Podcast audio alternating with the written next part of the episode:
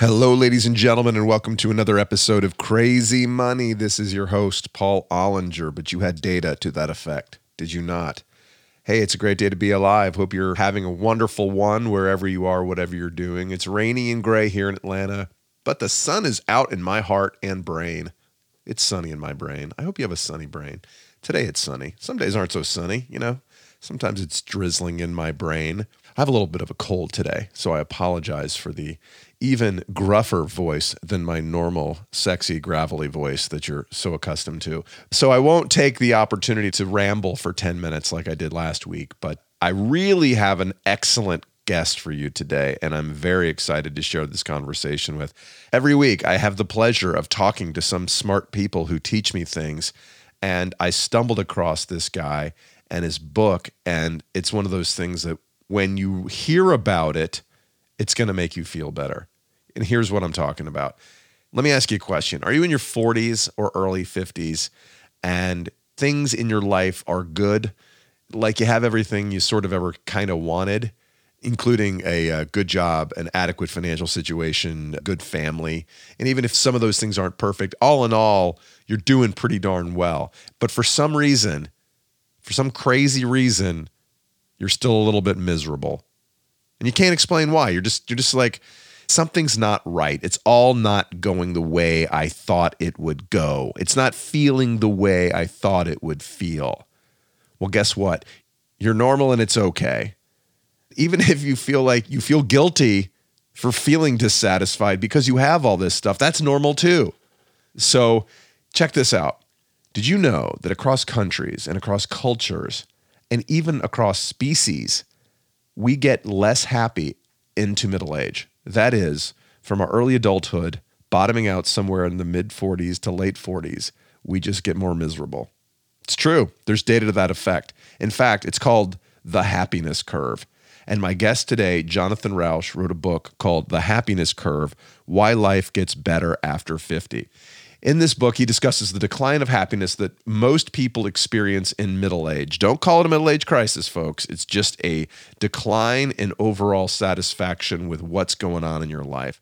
And it's important to note this turns back upward. This curve, this decline in happiness turns back upward in your 50s. So don't quit, don't check out, stay in the game, don't do anything nutty because on average, we get happier as we get older.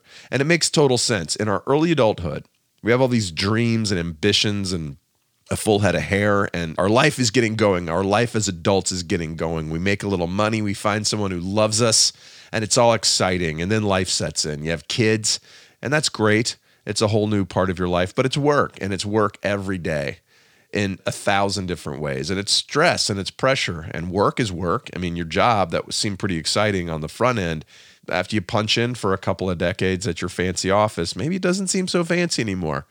Maybe the things that you valued, a prestigious title, a cool company on your business card, doesn't feel that important anymore. You see the bullshit and what it takes to make these operations profitable. And it's sort of, eh, the luster is gone.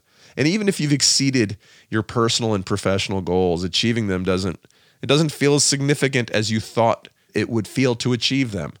And plus, you've already baked that into your sense of self and your LinkedIn resume. So, you know, now that you're VP, SVP, EVP, or head partner, or whatever the hell your title is, you're like, huh, it's nice. I mean, it's good. It's better than not having a job by all means. But for some reason, it doesn't feel that special. And besides, look at my neighbor Bob and look how much he's killing it. He seems to accomplish even more than I have. It's a trap. We all fall into it. Everybody falls into it.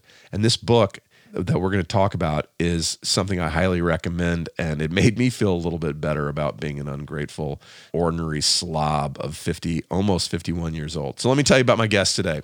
Jonathan Rauch is the author of six books and many articles on public policy, culture, and government.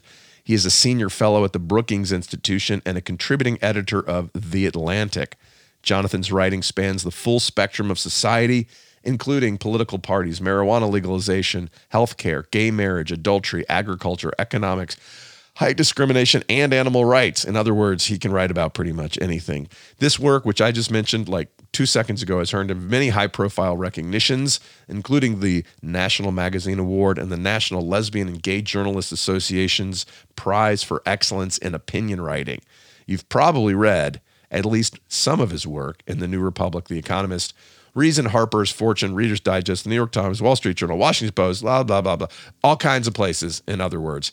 Also, important to note, he does not like shrimp. I thoroughly liked this book. It made me feel better about myself. I think it'll make you feel better if you're only in your 30s, which, by the way, welcome to the Crazy Money Podcast. I'm very happy you're here. I love millennials, totally do. If you're only in your 30s, don't think this doesn't apply to you because it does, because it's something you're going to experience in the next decade. And it's good for you to be aware of it and to see it coming. All right. That way you can also help plan, you know, different strategies to help make it through your 40s. All right. Because that's what we're talking about here. So please enjoy this conversation with Jonathan Rauch. They keep discovering that as people age, happiness tends to diminish through midlife around age 50 and then increase right to the end of life. Developing countries, advanced countries, north, south, east, west. It keeps showing up in the data. In the latest research now underway, it shows up in 138 countries. And then in 2012, it starts getting famous because that's when some people find the same pattern in chimps and orangutans. My name is Paul Ollinger. I'm a stand up comedian with a background in the corporate world. I hit the lottery when I worked at a small company called Facebook. I'm fascinated with money, why we're so obsessed with it, and how it makes us happy or not.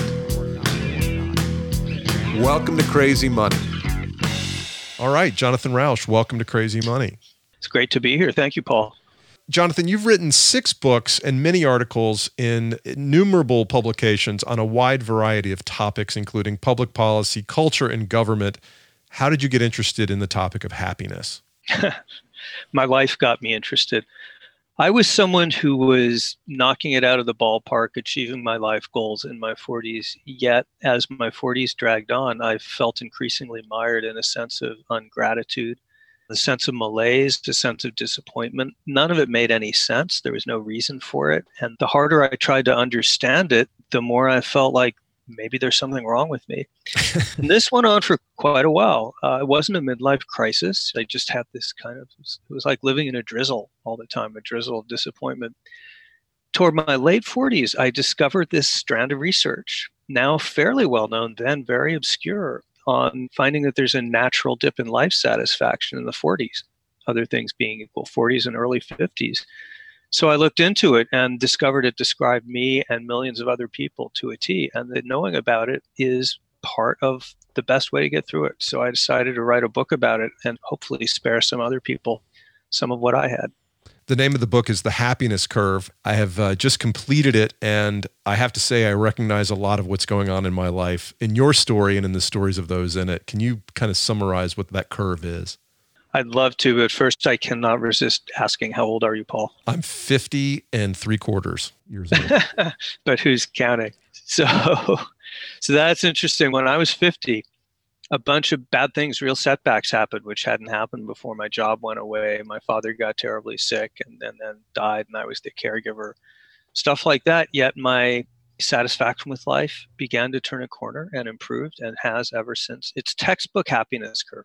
So we can talk about why this happens and who it happens to. There are tons of interesting details, but the basic finding is that on its own, the process of aging works against happiness in middle age. Doesn't make it impossible, but it makes it harder, like walking uphill. And then it works for happiness in second half of 50s, 60s, and beyond. And this seems to be something pretty universal, not in every individual, but in lots of cultures and societies. It's even been found in chimps and orangutans. And what it tells us is that midlife is a more vulnerable time in life than most people realize or get support for. And aging after midlife, late adulthood, is a more rewarding time of life than most people realize. So let's talk about some of these phases, and we can even use one of the examples you give in your book, Carl 45. He says in his 20s, his life was exciting. He was getting laid left and right. God bless you, Carl. Then in, your, in his 30s, responsibility and predictability crept in, marriage, parenthood, doing what he was supposed to doing, which he described as effing work And then in his 40s, even though he was successful, he found himself unsatisfied, wanted to grab freedom at the margins. He wasn't depressed, he was dissatisfied. Is that a pretty typical first half of the you? Yeah, I open the book with Carl because it's a good description and it's very much like what I felt this nagging sense of disappointment, this feeling of being trapped, of wanting to start over. Is this all there is to life? I would wake up in the morning with these kinds of voices saying, You've wasted your life. And I knew that was nonsense. And Carl experienced that and, and described it very well. We've stayed in touch. We're still friends. And he's in his 50s now. And sure enough, the load seems to be lightening. So is this only a male thing? It seems somewhat. Uh, no. It, it, seems somewhat along the lines of I've got to achieve that many guys kind of plague themselves with. No, it's not a male thing. This might be, if you want, an opportune moment to talk for just a minute about the research that this is coming out of, which bears on it. Or I can just give you the short answer, which is that this has been looked at up, down, and sideways with literally millions and millions of data points from all over the world, and no distinction between men and women shows up in the underlying phenomenon. There is a distinction in the cultural iconography, which is midlife crisis as a cliche, as a social stereotype, is very gendered. It's a very male thing. You know, the red sports car and the guy with inappropriate young girlfriends, that sort of thing. But that's all just stereotype. The phenomenon based on tons of research, affects men and women equally. Tell me a little bit more about that research. What are the highlights that prove that this is a real thing and not just uh, something that was made up to fit the midlife crisis narrative? Well, if you have just a second, let me sort of just back up a bit and walk you through where this research came from because it's kind of an interesting scientific story and it doesn't take too long to tell. So in 1965, a psychoanalyst named Elliott Jaques comes along with the idea of midlife crisis and lots of Freudian jargon. And then that takes off culturally and becomes a meme. And then psychologists look at it and they can't find any sign that a crisis is more likely at midlife than any other time. So they consider it debunked and leave the scene, and that's that. And then in the late 1990s, early 2000s, some economists of all people are looking at these huge data sets, millions of people surveyed all over the world about their level of life satisfaction. Now, that's happiness, but in a particular sense. It's not your mood. It's not how often did you smile yesterday? How anxious do you feel right now? It's how satisfied are you with your life as a whole, which turns out to be more important for our overall well being than our mood. And they have these massive data sets. And so they look at, okay, income, employment, marriage, health, all the things that make people happy. And then they decide to just see what happens when they correct for all those things. And the answer should be nothing because they've taken out all the things that affect your happiness, right? Statistically, now everyone in the box has the same health, the same income, whatever. But that's not what they find out. They keep discovering that as people age, happiness tends to diminish through midlife around age 50 and then increase right to the end of life. Developing countries, advanced countries, north, south, east, west. They don't know what explains this, but it keeps showing up in the data. In the latest research now underway, it shows up in 138 countries all over the world. So the economists can't explain this, they just know it's there. And the psychologists can't explain it, they just know it's there. And then in 2012, it starts getting famous because that's when some people find the same pattern in chimps and orangutans. And people start thinking, okay, it looks like there's something going on with primate wiring that militates against life satisfaction in middle age. Does not hit everybody.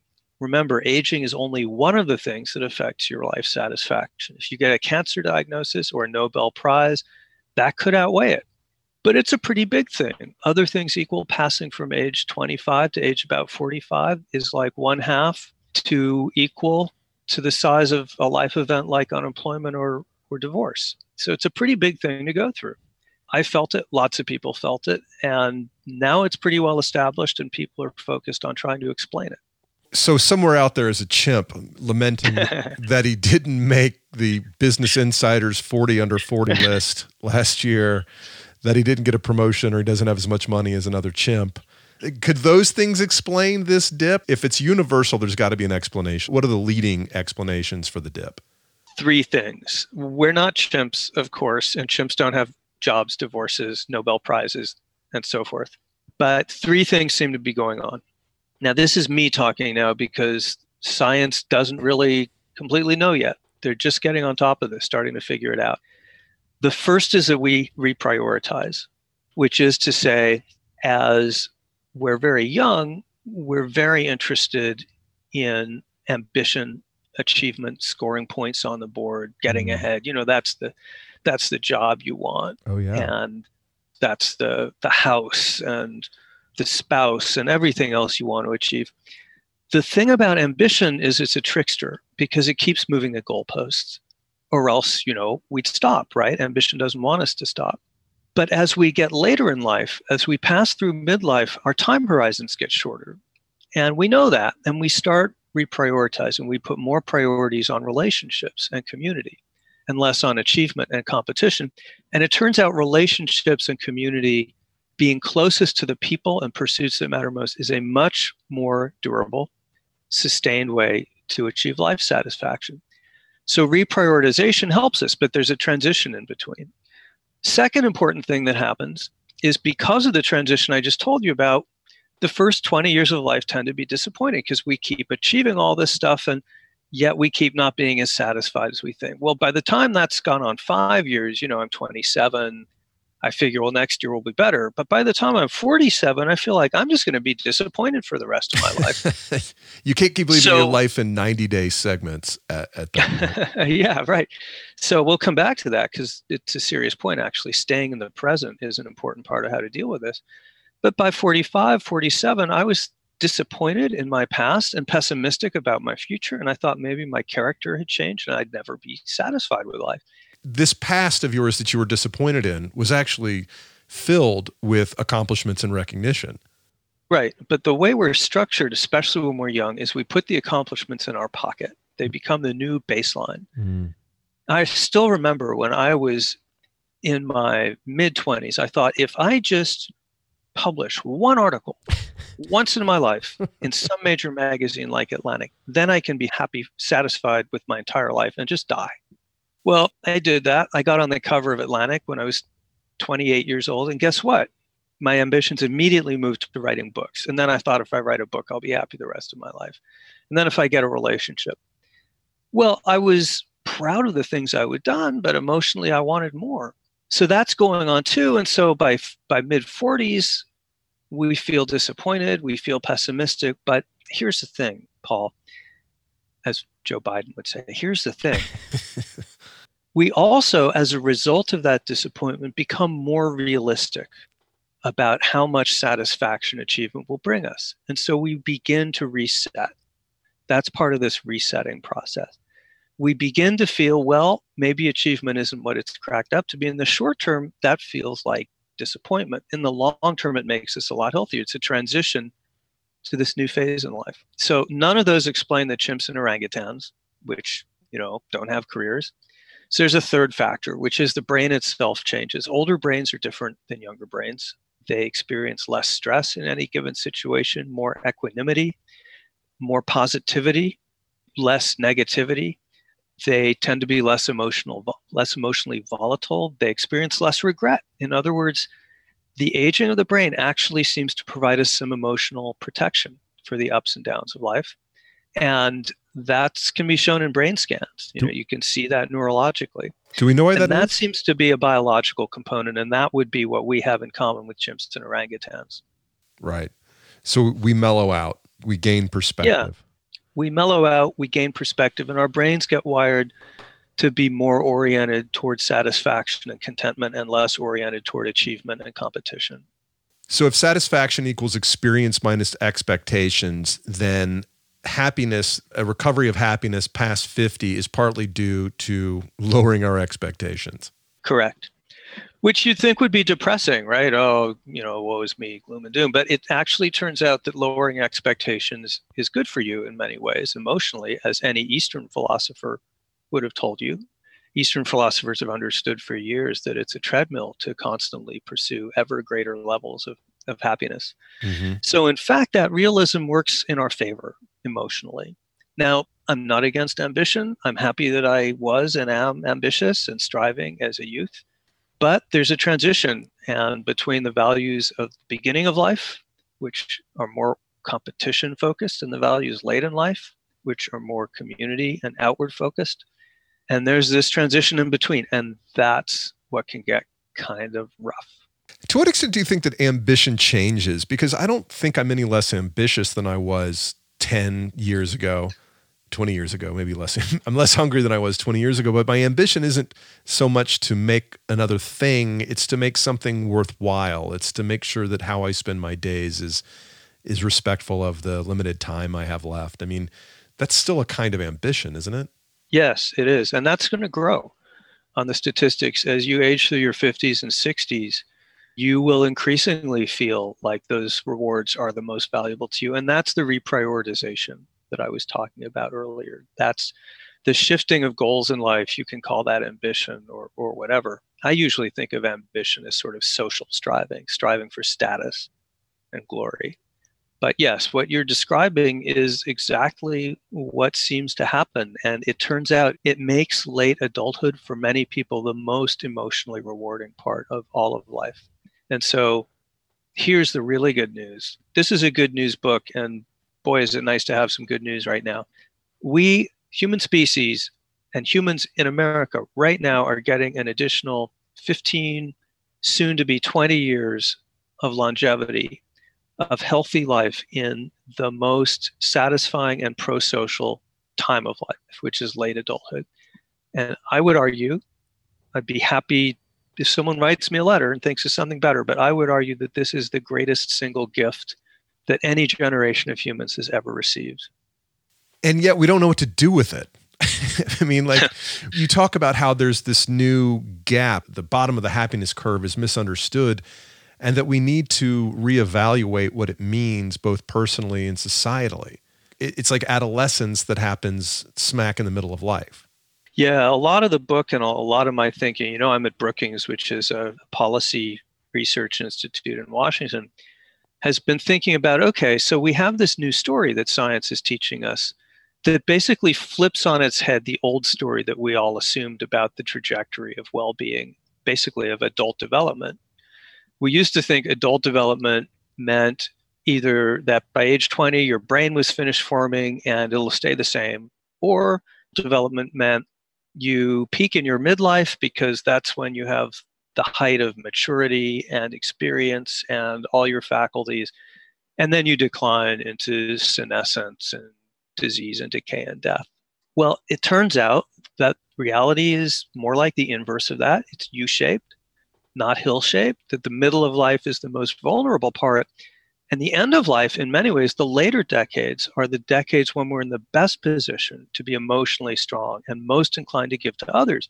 But we've set up society so that you know, you retire at 65 or even 62 or 63, and you're supposed to go away and go chew cud in the pasture. Well, this is just crazy. This is throwing away 15 years of life when increasingly people don't want to disappear. They want to find ways to give back, to join in, to mentor and teach, or do what are called less hard jobs, to reorient their lives, get education.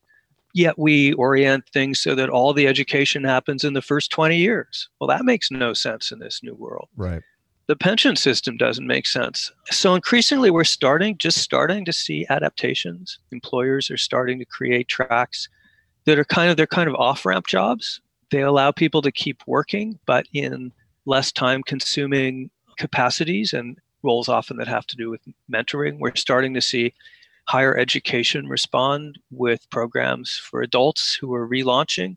We're starting to see an encore career movement for people who want to take advantage of this second stage of life, the emergence of support groups, all of this very embryonic.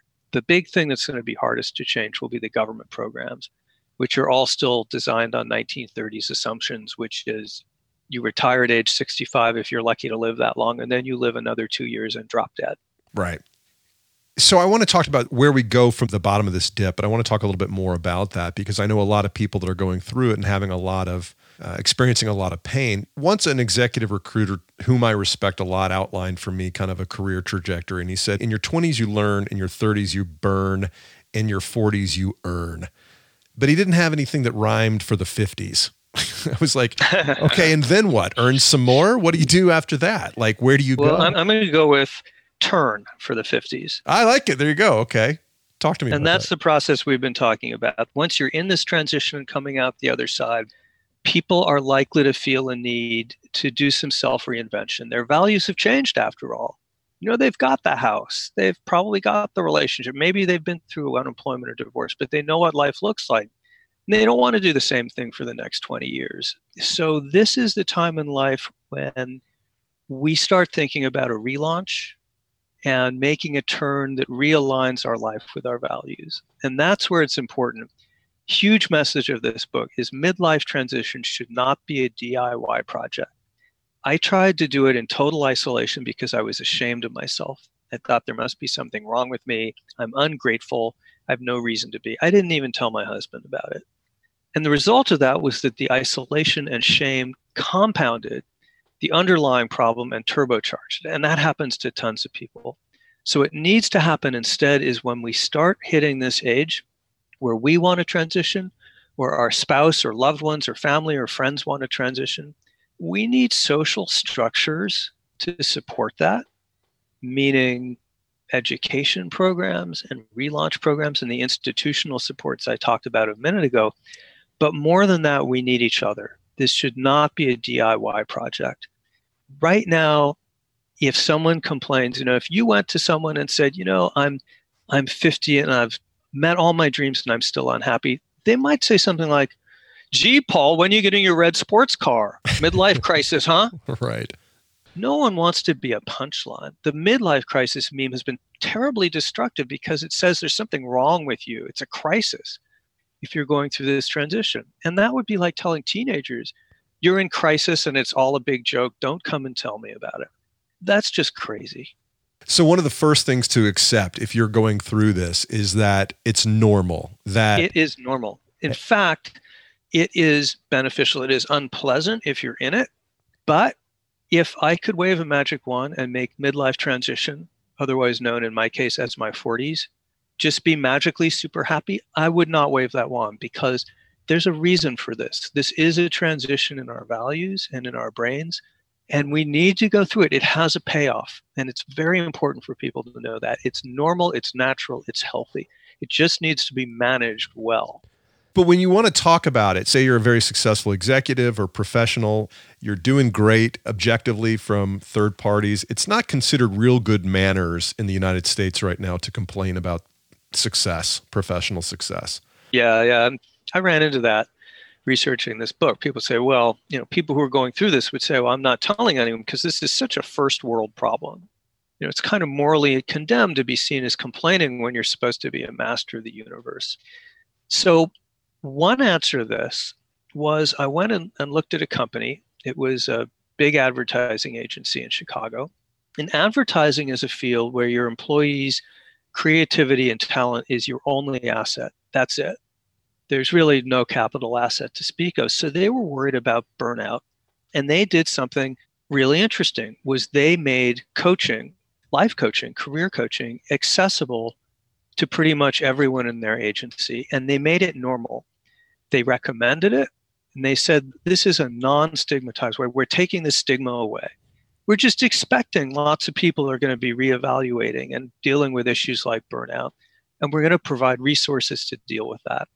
And that made it easy for two, better for two reasons. Not easy, it's not easy, but but better. One is you get the support. Coaching is a really good model for dealing with midlife. I'm really sold on it because it's not therapeutic. It doesn't assume there's something wrong with you that needs to be fixed. It assumes that your values are getting out of line with your life. So, how do you move in the direction that your values want you to go? Totally healthy. But the second thing is this also took the stigma away. People were not even senior executives could be upfront with each other and even in some cases they said with clients about you know i'm going through this now and and it's normal and that also lightened the load so not everyone can do that not everyone can afford to but to me it was an example of a different way of thinking about it one that is not stigmatizing and blaming again back to the theme of normalizing as a way to make people feel okay about going through this process. But is it realistic for a 55 year old or a, even a 50 year old legal partner or doctor with a specialty where they're you know running a big practice or something to take a gap year and then think about how do i write out the next you know 15 20 years of my career?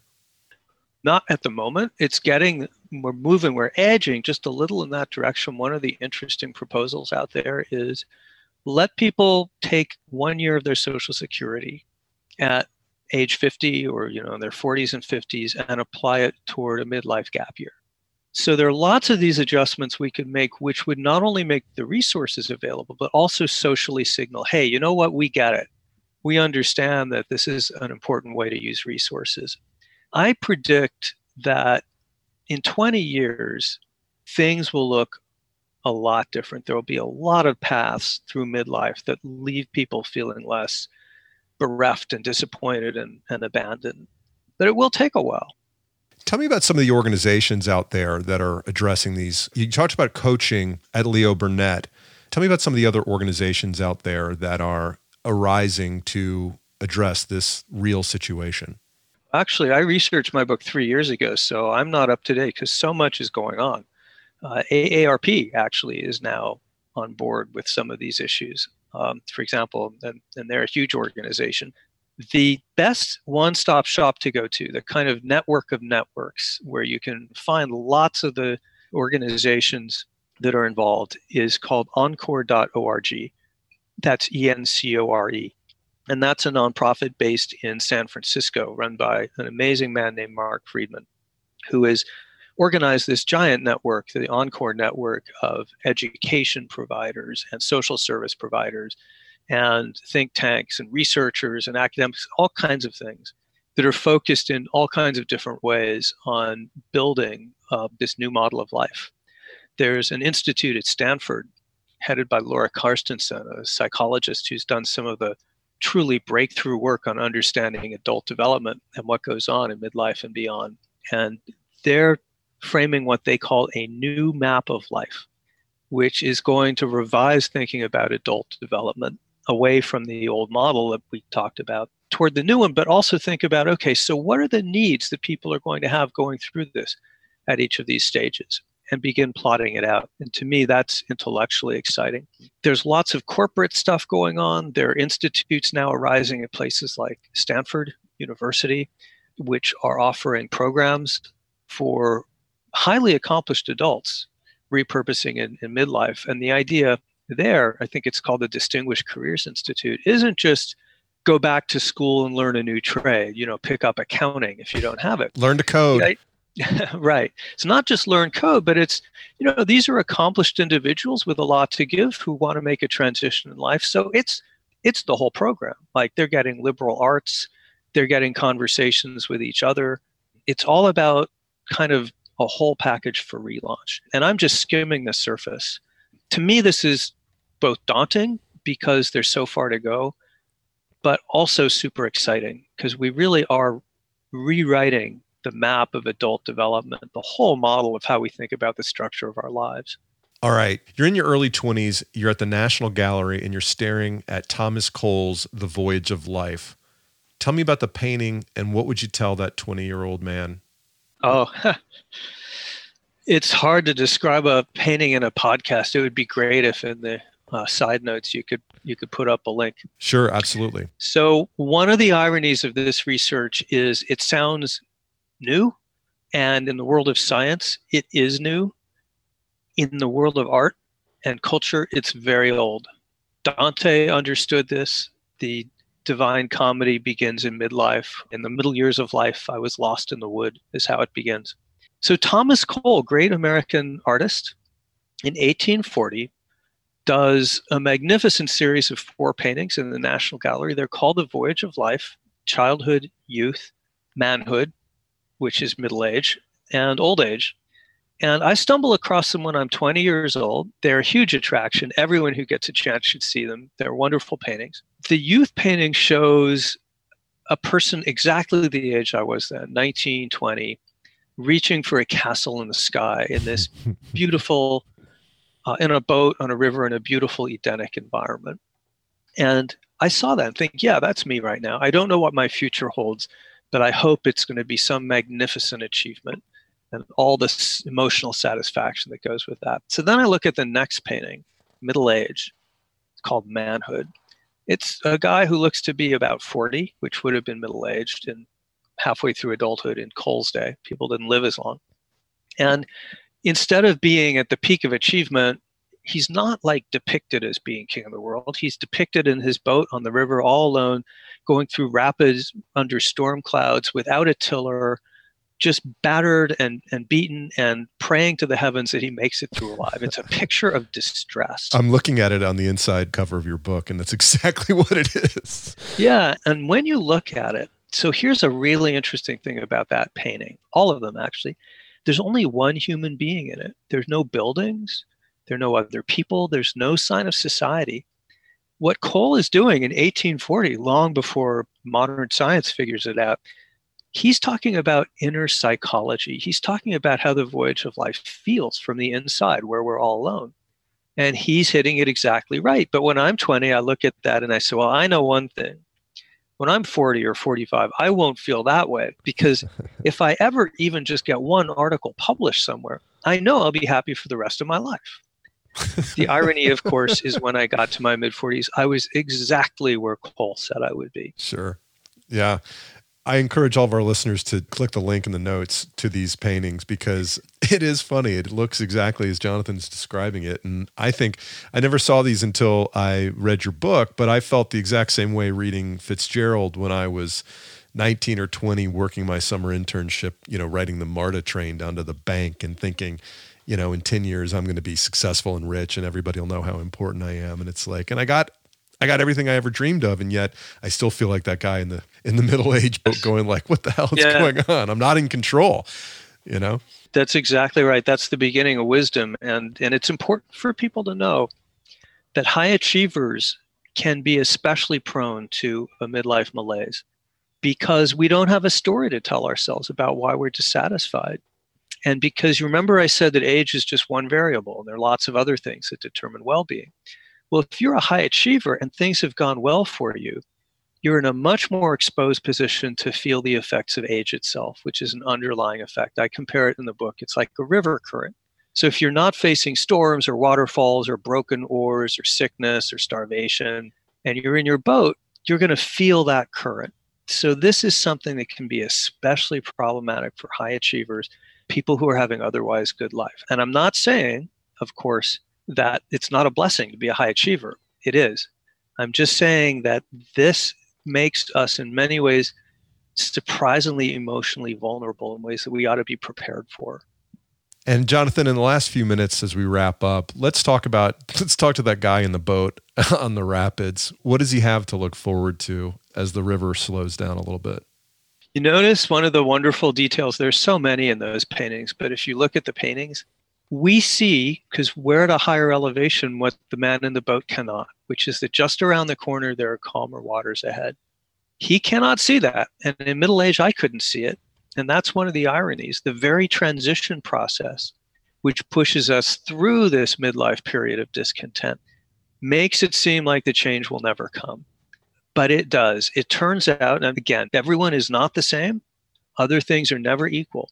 But it turns out that the aging process, in many ways, helps us be more content than is the case earlier in life. We are better equipped for wisdom. Heaven knows aging doesn't automatically make you wise, wisdom is rare at any age, but it does equip us with more magnanimity, more caring for others, more experience, more of an ability to get a distance on our lives, to balance the aspects of our lives. So, one of the things that makes people miserable, Paul, is they hit 50 and they haven't achieved the sense of satisfaction that they expected. And they say, well, I'm at the peak. You know, now it's just old age and sadness, nothing to look forward to. And that makes it much worse. It's important for people to know the opposite is true. Chances are at age 50, you have another 20 or 30 years, which emotionally are very likely to be the best years of your life the best part is only just happening. And just knowing that actually helps a lot to diminish the pain of going through a midlife uh, transition. Well, that's good to know for me and for everybody else out there that's struggling with uh, a feeling of dissatisfaction. That uh, it's just part of life, and you can't outwork it. You got to outlast it. Yep, and mainly you got to adapt to it, and don't worry. There's nothing wrong with you. Just I have tips in my book for how to deal with this, and maybe the most important is the simplest: wait it out. Just remember, time is on your side. The name of the book is The Happiness Curve. It's by our guest, Jonathan Rauch. Jonathan, is there any other place on the internet where you might direct people who want to find out more about you and your work? Well, there's happinesscurvebook.com, which has the book and some blog posts that I do about it. And there's for people interested in my work that's not about happiness, which is a lot of it. that's and it's it's it's somewhat less cheerful, unfortunately, because a lot of it's government politics. But that's uh, my personal website, which is jonathanrauch.com. Twitter at John, J O N underscore Rauch, R A U C H. Awesome. Thank you so much for your time. I really enjoyed your work and I enjoyed our conversation. There you go. Don't you feel better now? I felt great having that conversation with him. I was like, oh, it's okay. It's going to be okay. No matter what it is that's keeping you up at night, just know it's going to be okay. Stay in the game. You're going to be fine. You're going to be fine. We're glad you're here hey, if you've made it this far, maybe you like what we're doing here. And I sure would appreciate it if you take a minute to rate and review this podcast down there at the bottom of the app that you're listening to it on right now. And maybe take it one step further. Maybe share this. Maybe share this with three friends via email. Send them a link you could also do it on social media. That's fine too. But send them a link or post it on social media. Say, hey, you know what, middle aged friends, this is happening to you and it's okay. This is normal. Thank you so much for your time. Love that you enjoyed that conversation so much that you're sitting here all the way to the end listening to the credits. And this is the part where I thank Mike Carano for editing and producing this podcast. Mike, make me sound smart.